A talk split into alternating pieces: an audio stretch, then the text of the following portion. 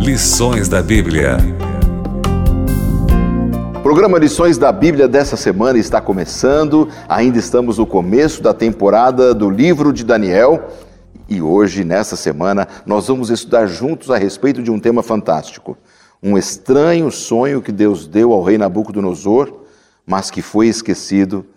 E Deus revelou a Daniel seu significado. E o final dessa história é surpreendente. Nós vamos estudar detalhadamente aqui com os nossos convidados que retornam ao programa mais uma vez. São os professores da FADBA, a Faculdade Adventista lá da Bahia. São dois teólogos e especializados em Antigo Testamento, e é uma área que lhes cai bem, eles têm muita habilidade e domínio. Agradeço mais uma vez aqui ao pastor Pablo Rotman por estar de volta ao programa, pastor. Um prazer estar novamente com, convosco. Uma alegria. E também ao pastor Isael Costa, que retorna ao programa. Mais uma vez, uma alegria recebê-lo também, pastor. A alegria de nossa parte, ela é muito grande também e estamos felizes de fato por estar aqui. Que maravilha. Nós vamos eh, começar o programa já de imediato com uma oração e eu vou pedir que o pastor Isael faça esta oração para a gente. Você pode orar para nós, por favor? Pai que está nos céus, Seja louvado, bendito e glorificado para todo sempre o teu nome, e isso também venha se dar através de nossas vidas. Amém. Nós te louvamos pela revelação bíblica e pedimos que de fato ela nos conduza cada vez para mais próximos do Senhor, bom Pai. Tudo quanto será mencionado aqui, que tenham propósitos louváveis e específicos e que contribuam para o crescimento espiritual de todos aqueles que entrarem em contato com esse programa, Senhor. Amém. Nós te rogamos em nome de Jesus. Amém. Amém. O nosso texto principal nessa semana está no livro de Daniel, no capítulo 2. E aqui, exatamente no, no verso 20, nós lemos: Disse Daniel: Seja bendito o nome de Deus, de eternidade a eternidade, porque dele é a sabedoria e o poder. Pastor Pablo, a que se refere esse momento de glorificação e gratidão que Daniel expressa aqui no capítulo 2? É um momento muito especial de sua vida. Lembramos que eles estão ameaça de morte porque o rei teve um sonho, ele não se lembra do sonho, ele quer que os encantadores, os magos possam responder. Os magos não podem, ele, uma ameaça de morte para todo mundo, mas Daniel, ele ora, seus amigos oram, e o Deus do céu revela a ele algo que ninguém pode fazer. Revela o sonho e também lhe revela a interpretação. E nesse momento ele diz: o Senhor é eterno, todo-poderoso, todo-poderoso. Momento de grande alegria de, de. Exato. Um momento difícil, né, pastor Israel? Porque Deus dá um sonho a um homem importante, né, daquela época no campo político das nações, que era Nabucodonosor. Isso. E Deus faz com que ele esquecesse assim. A gente já teve isso, né? Sonhar, ficar meio. Mas parece que eu sonhei com alguma coisa, não estou me lembrando, uhum. né? Mas difícil ele cobrar dos magos encantadores uma coisa que nem ele lembrava, né? Verdade. Esse, esse fenômeno que você tem colocado aí ele é realmente muito sugestivo no momento que Nabucodonosor está vivendo e a maneira como ele conduzia os seus pensamentos. Né? É, era comum da cultura antiga valorizar muito o ato dos sonhos que eram recebidos. Né? Nabucodonosor, nesse caso, ele pertencia a um povo que levava os sonhos muito a sério. É dito que os mesopotâmicos e também os egípcios eles até registravam um livro chamado Livro dos Sonhos. Eles entendiam que as divindades que eles acreditavam estavam comunicando algo para eles.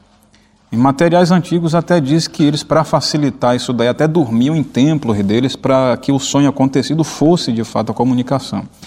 Então, naquele ato, quando Nabucodonosor ele sonha e ele esquece, a ideia de um prenúncio ruim era óbvia. Ele sabia que alguma divindade estava meio que comunicando algo, algo importante, se ele esqueceu, ela estava meio que enojada dele.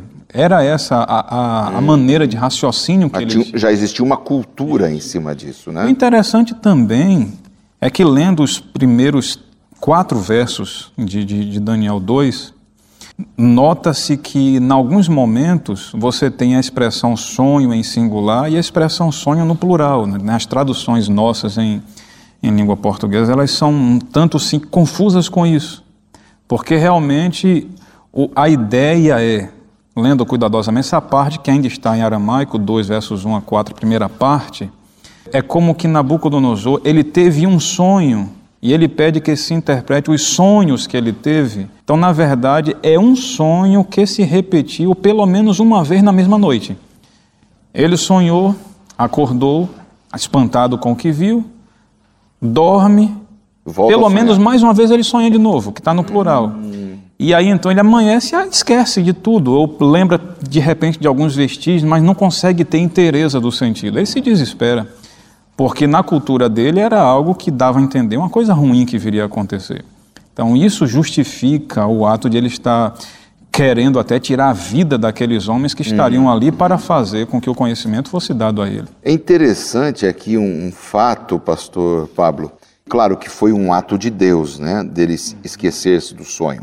Foi Deus quem inter- é, interferiu na mente dele para que ele se esquecesse.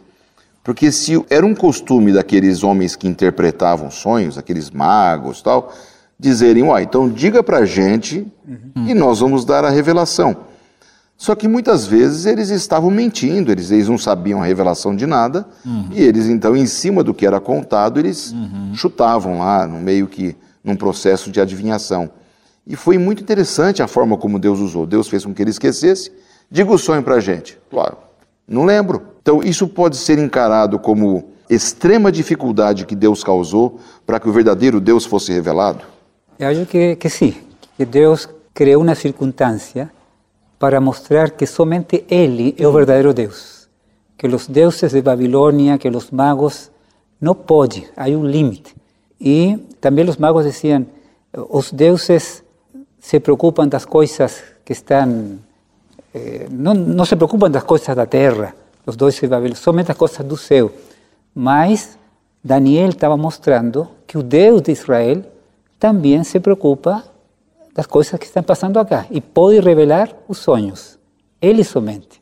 Por isso que eles falam só, o- é, só os deuses, né? Os deuses. Interessante. E- Eles reconhecem a incapacidade, E a impotência. né? maneira, a maneira como o episódio é apresentado em Daniel 2 é interessante porque revela também o interesse de Deus alcançar ao monarca, ao Nabucodonosor. Deus queria alcançá-lo. O conteúdo dado, que é de uma estátua com alguns com quatro metais, descrevendo a história do mundo, essa era uma linguagem que já era comum para aquela cultura antiga. A gente nota em materiais como o de Heródoto, descrevendo a história do passado, em que o mundo é descrito como, como eras, eras em metais, o destino de uma nação já é apresentado como uma forma de, de uma figura metálica mesmo. Então, Deus coloca uma mensagem para Nabucodonosor, que quando Daniel revela, que chega de fato ao esclarecimento para ele, já é no ambiente que ele está acostumado a lidar. Destinos de nações conforme o tipo de assunto que ele está acostumado a lidar, que era uma representação de nações como uma estátua metálica. Era comum para a mente dele. Então Deus queria alcançar Nabucodonosor. Exato. A forma como Deus interveio ali, de fazer com que ele se esquecesse do sonho, é, fez com que ele ficasse muito angustiado. E a busca pela interpretação fez que, num momento, quem sabe, de quase uma loucura da parte dele, ameaçar todos aqueles de morte. Vo- Você, você acredita que foi um ato de loucura condenar todos à morte, inclusive Daniel, seus amigos, todos que estavam ali da parte dele? Nabucodonosor já estava um tanto preocupado porque, nesse dado momento, ele tinha acabado de ter uma investida contra o Egito que não deu certo. Então ele já estava aqui, historicamente, ele não estava meio que assustado. Será que o meu reino vai desabar? E aí vem esse sonho também em seguida. E aí agora ele exige que haja um posicionamento. e temeroso de que houvesse uma conspiração, uma interpretação indevida, ameaça de morte às pessoas que estavam ali, que eram responsáveis para fazer o conhecimento chegar até ele, né? O contexto sugeria isso. Então, nesse contexto, pastor Pablo, que eu queria entrar, Nabucodonosor estava acusando os magos de estarem ganhando tempo. Eles estavam empurrando a situação para não darem a revelação, porque eles não tinham, eles estavam ganhando tempo. Mas Daniel pede a palavra ali e, e- e pede ao rei mais tempo. E o rei para e dá tempo para Daniel. Você acredita que o rei o respeitava como servo de Deus? Assim, se ele está pedindo tempo, ele tem alguma coisa para dizer? Com certeza Daniel era muito respeitado por Nabucodonosor.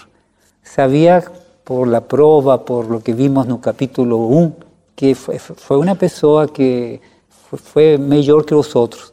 E agora ele sabe que ele, ele é capaz de poder dar essa resposta. Ele se sentiu seguro no, no pedido de Daniel, né? Pediu tempo e ganhou o tempo. E Deus se revela a ele nesse tempo que ele pediu. A gente não tem condições de, de saber quanto tempo, né? Se passou aqui do pedido até a revelação. Mas o fato é que Deus se revela a Daniel e ele dá a revelação completa. O interessante nesse dado contexto é que o 2,15 diz que tão logo saiu a ordem para que fossem mortos os sábios, verso 15 diz, e disse a Arioque, encarregado do rei, Daniel pergunta para ele, por que é tão severo o mandato do rei? Então Arioque explicou o caso a Daniel. Nesse caso, desculpa, que é o verso 14, o final, ó, o final do verso 14. Sim. Diz assim: Arioque, chefe da guarda do rei, que tinha saído para matar os sábios. Então a ordem era de imediato. E aquilo estaria a acontecer mesmo. Então Daniel ele apresenta-se e, e solicita que ele chegue ao rei e peça tempo. Mas a ordem era para acontecer naquele Morte imediata. Exatamente. E nisso se revela, dentre outras coisas, o testemunho de Daniel. Ou seja, Daniel estava sendo é, colocado naquela situação como foi colocado, e evidentemente ele poderia ter sentimentos indevidos no seu coração contra aqueles que são seus inimigos.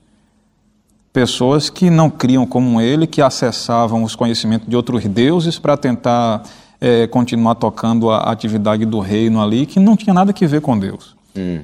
Mas Daniel vai em proteção a essas pessoas também, que não mate ninguém, me dê tempo que eu vou responder. No verso 16 diz aqui, né, que Daniel vai até o rei e pede tempo. Os outros interpretou-se evidentemente que queriam ganhar tempo para inventar coisas. E Daniel deu, deu Nabucodonosor percebe em Daniel diferença. né? Se ele pediu tempo, eu vou dar porque ele é diferente. E, em- E o tempo que ele pede é para orar, para pedir a seus amigos que orem, porque ele sabe que ele não pode, humanamente, que somente Deus pode. Então ele o- aproveita esse tempo para seus amigos, oram a Deus para que revele o mistério e Deus revela. Olha só. Ou, ou seja, ele reconhece a sua impotência, né? Era- o Daniel era um homem humilde, né, pastor Pablo?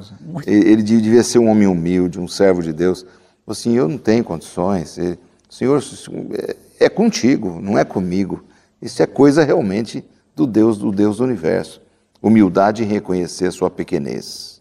certeza. Às vezes falta isso para a gente, né? Com certeza. No nosso, nosso dia a dia, né, de reconhecermos que a força vem do Senhor, a capacidade vem do Senhor, a vida vem do Senhor, tudo vem do Senhor. certeza. né? Eu acredito que Nabucodonosor sabia que ele era um homem de oração, né, pelos sinais que ele já havia demonstrado, confiou, deu o tempo e ele orou.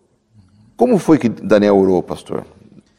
Existem dois itens mencionados no, no conteúdo de Daniel 2 que podem ser sistematizados ali, dois itens na oração que ele fez.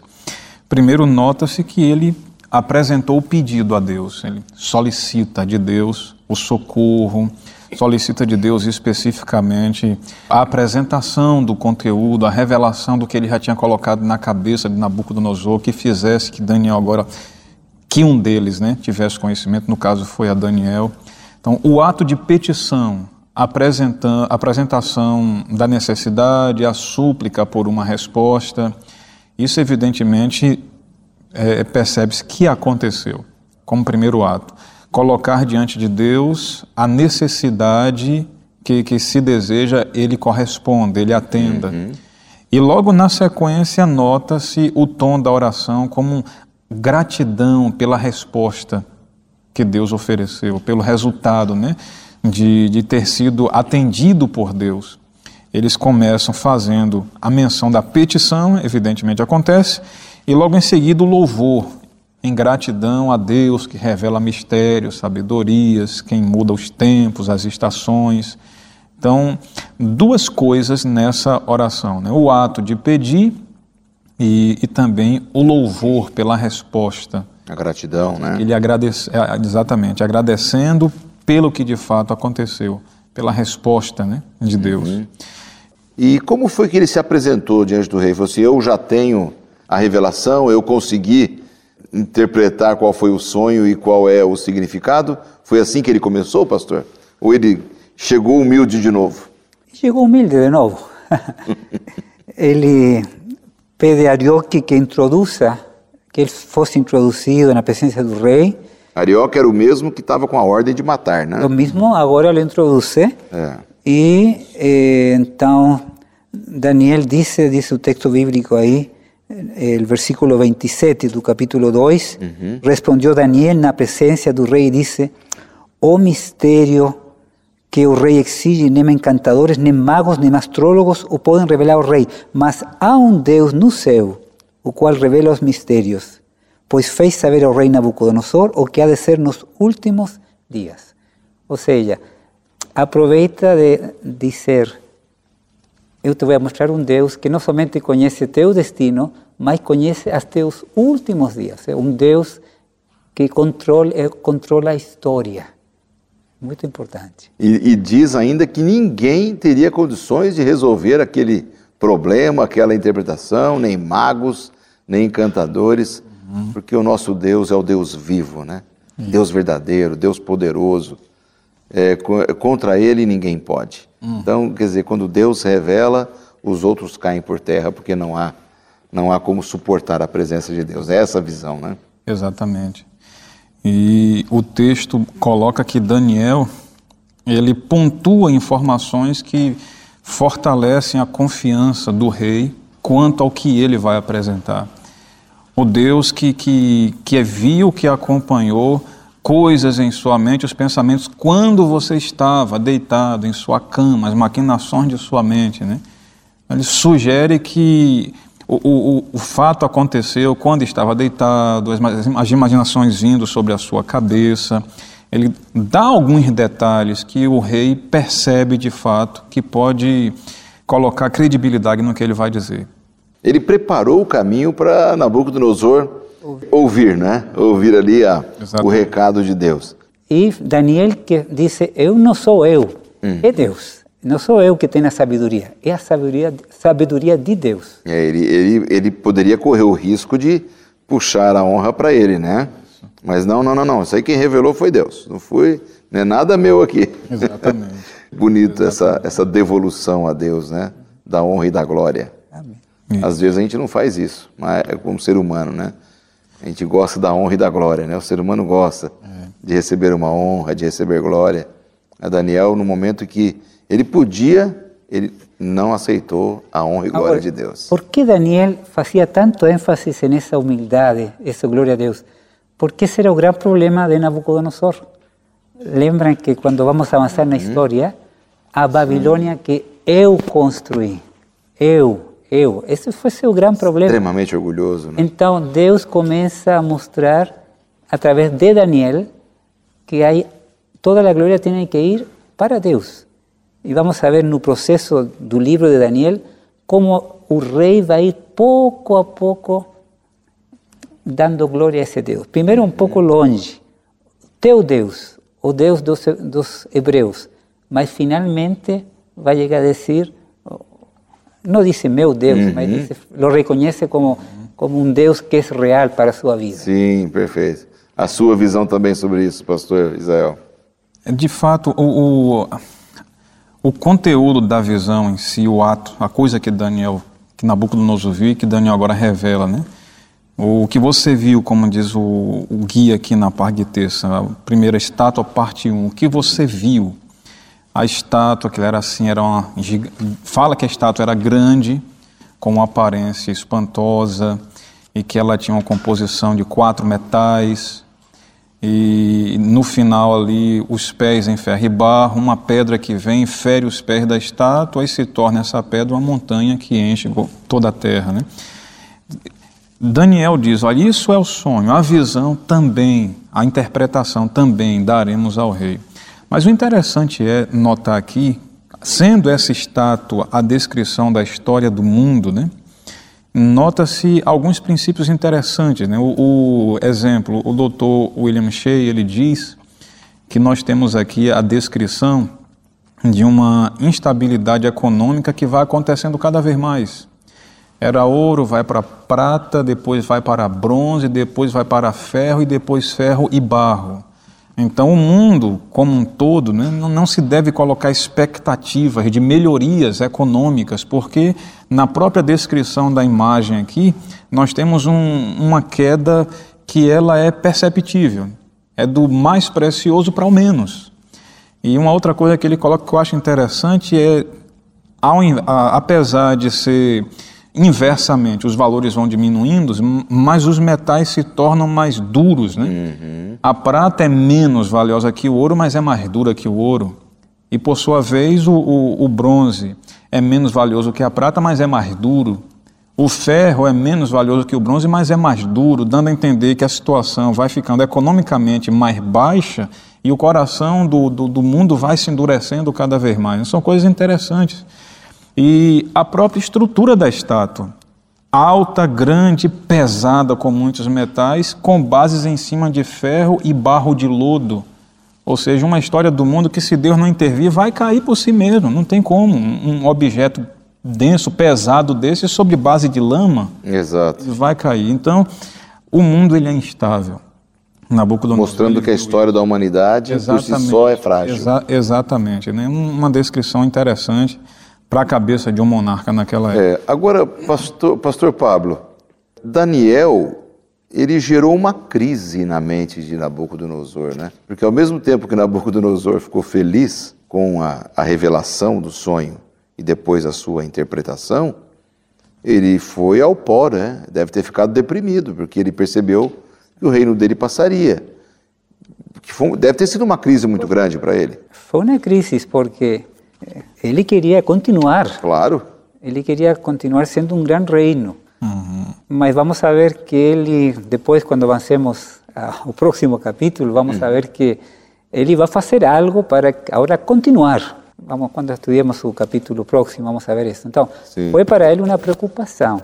A estátua mostrava que era a cabeça de, era de ouro, mas finalmente seu reino ia terminar. E finalmente o pastor falou muito bem, finalmente muito tudo iba, tudo, tudo iba a cair finalmente. Uhum. A história do mundo iba, iba a terminar. Vamos conversar aqui juntos a respeito do significado do sonho. Ele sonhou com uma grande estátua, como você falou, pastor, metálica, com quatro metais diferentes, uhum. cabeça de ouro, peito e braço de prata, isso. quadris de bronze, pernas de ferro e pés em ferro e barro. Ferro e barro. Uhum. que isso representava? Qual é a interpretação desse sonho? Como a natureza do livro é de fato repetição e ampliação, né?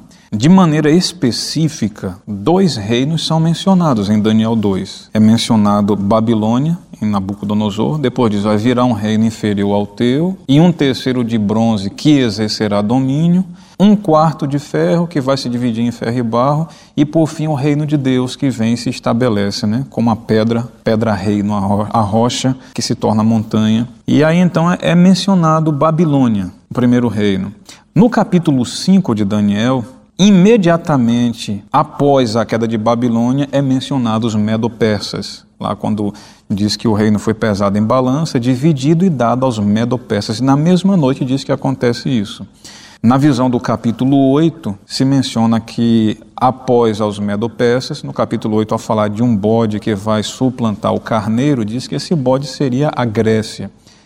Então, por essas é, informações no texto de Daniel, nós constatamos a sequência de reinos. Né? Não se diz claramente quem é o quarto reino, o reino de ferro. O reino que nós cremos seja Roma. É, mas o Novo Testamento A Roma Imperial, né? Roma imperial. Jesus Cristo, no Novo Testamento, quando ele fala, citando Daniel lá em Mateus 24, ele diz: Quando vier o abominável da desolação de que falou o profeta Daniel, quando estiver no lugar santo, quem lê, entenda. Então, a expressão abominável da desolação, que Jesus menciona lá, no Evangelho de Mateus, é, historicamente, Lucas, quando Jesus fala isso também, segundo a- o, o- Evangelho de Lucas, essa mesma expressão já é correspondente ao exército que está invadindo Jerusalém. Quando vocês virem Jerusalém sitiada por exércitos, então quem estiver aí não quem estiver na, na, na Judéia que fuja para os montes. Ou seja, o abominável da desolação seria um exército que viria e, e circundaria Jerusalém, o que nos faz ter segurança de dizer que o quarto reino em Daniel seria Roma. Porque nessa correspondência aí entre Mateus e Lucas, nota-se que o que Jesus menciona de abominável da desolação de Daniel, que seria um reino depois dos gregos, Lucas interpreta como sendo o exército romano invadindo Jerusalém. Então nós temos então a sequência dos grandes impérios mundiais: Babilônia, Babilônia, Medo-Pérsia, Grécia, Grécia, Grécia e, E o Roma. quarto reino, Roma. Roma. Uma Roma que em algum momento ia se fragilizar e dividir-se. Perfeito. ela não continuaria férrea o tempo inteiro de maneira completa. Ela se fragilizaria e se tornaria barro também. Ferro e barro. Ou seja, seria uma divisão do Império Romano, não é, pastor Pablo? Seria uma divisão do Império Romano em dez grandes regiões. Correcto. É? Esa continúa, ¿cierto? Como nosotros sabemos. Y finalmente llegamos a la parte final, eh, los países en parte de, de ferro y de barro, ¿cierto? Que nos falamos de finalmente, finalmente, en aquel tiempo, a Europa dividida até a situação, até a volta de Jesus. Seria assim o, o início desses países europeus, né? Correto. Os principais, pelo menos, né? Maiores, e tal. Exatamente. E eles, interessante, que eles se dividiram isso há 1500 tantos anos já, mas eh, tem parcerias, mas não se ligam de novo, né? Aham. Aí isso é profético. Profético. Isso. Profético. Eles não teriam mais ligação. Uhum. Nós teríamos diversas tentativas de alianças humanas frustradas, que não vão dar certo. Essa divisão do reino que estamos aí vivenciando até os dias de hoje com os países da Europa, mais de 1500 anos. E diz que vai atingir o desfecho pela manifestação da pedra que destrói os pés da estátua e que é o reino de Deus no final dos tempos. Esses dedos dos pés da estátua têm o seu final na manifestação do ato do reino de Deus na segunda vinda. O que seria isso? Seria a história do mundo a partir de 476, em que na divisão de Roma algumas tribos bárbaras acontecem ali e dali se espalham e, e o final disso é todos os reinos do mundo, porque esse final de Daniel 2 não é diferente do final de Daniel 7 e nem diferente do final de Apocalipse, em que os dez reinos da cabeça da besta lá são interpretados como os reis do mundo inteiro que serão destruídos por ocasião da segunda vinda.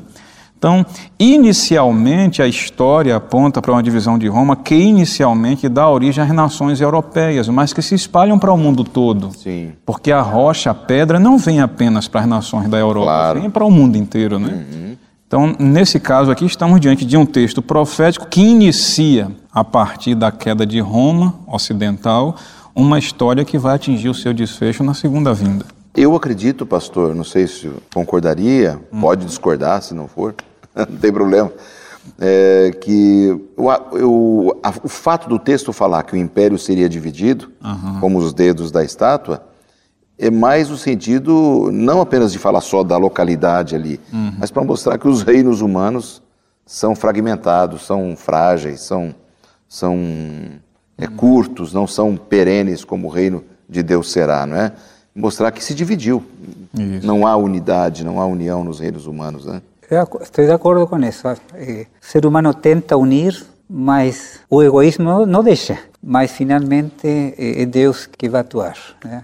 Perfeito. Agora, pastor Pablo, o senhor acredita que o foco principal aqui do sonho seja realmente esse momento final desse sonho, né? Que começou na cabeça de ouro, mas terminará com o reino do Senhor Deus. Seria o ápice desta revelação aqui? Eu acho que es porque o texto está fazendo um contraste entre os reinos deste mundo, que são passageiros, e finalmente o reino de Deus, que é eterno. Todas essas coisas humanas que não levam a nada, finalmente Deus diz: há esperança, um reino. E quando Jesus vai vir à terra, ele vai falar do reino de Deus. O reino de Deus está chegando. Ele já começa e ele fala depois, certo, da esperança desse novo reino. Todo relacionado já com essa esperança que nós vemos em Daniel capítulo 2. Aí vem aquele texto bíblico, né? Que o fim é o melhor do que o começo das coisas, né? Isso é. Existe muito mais conteúdo para a pedra reina do que os outros itens em Daniel 2. Se avaliar quantitativamente, a ênfase maior está no reino Sim. pedra que vem. Alguns interpretam que essa pedra é a primeira vinda de Cristo. Entretanto, nós vamos perceber que esse reino pedra que vem, ele vem e ele destrói todos os outros e ele se desenvolve sozinho. A primeira vinda de Jesus e a igreja sendo esse reino que se espalha sobre toda a terra seria um erro, porque o texto bíblico diz que quando esse reino vem, todos os outros são dispersados sem deixar vestígio. Então é uma interpretação que precisa ser um pouquinho melhor avaliada e notar que essa da segunda vinda é a intenção do reino. A pedra vem e ela existe eternamente e sozinha, né? Aqui no texto capítulo 2, verso 35, a última parte, dice, a pedra que feriu a estátua se tornou em grande montanha que encheu toda a terra. O texto de Apocalipse 21 fala disso. Versos 10 e 11. Me transportou em espírito até uma grande e elevada montanha e me mostrou a santa cidade, Jerusalém, que descia do céu da parte de Deus, a qual tem a glória de Deus. Amém. Finalmente a montanha, agora Apocalipse, o último livro da Bíblia, mostra o cumprimento nessa nova terra que Deus vai fazer para a felicidade de Louvado todos os, os salvados, lindo, redimidos. É lindo, né? Estudar a Bíblia é lindo, né, gente? A esperança. Eu, eu espero que os nossos amigos em casa estejam amando esse tema. Nós estamos terminando o programa de hoje. Muito obrigado pela audiência de todos vocês. Obrigado, pastores Pablo e Isiel, que voltam a próxima semana de novo, numa quarta semana com a gente aqui no programa. Até lá. Você ouviu Lições da Bíblia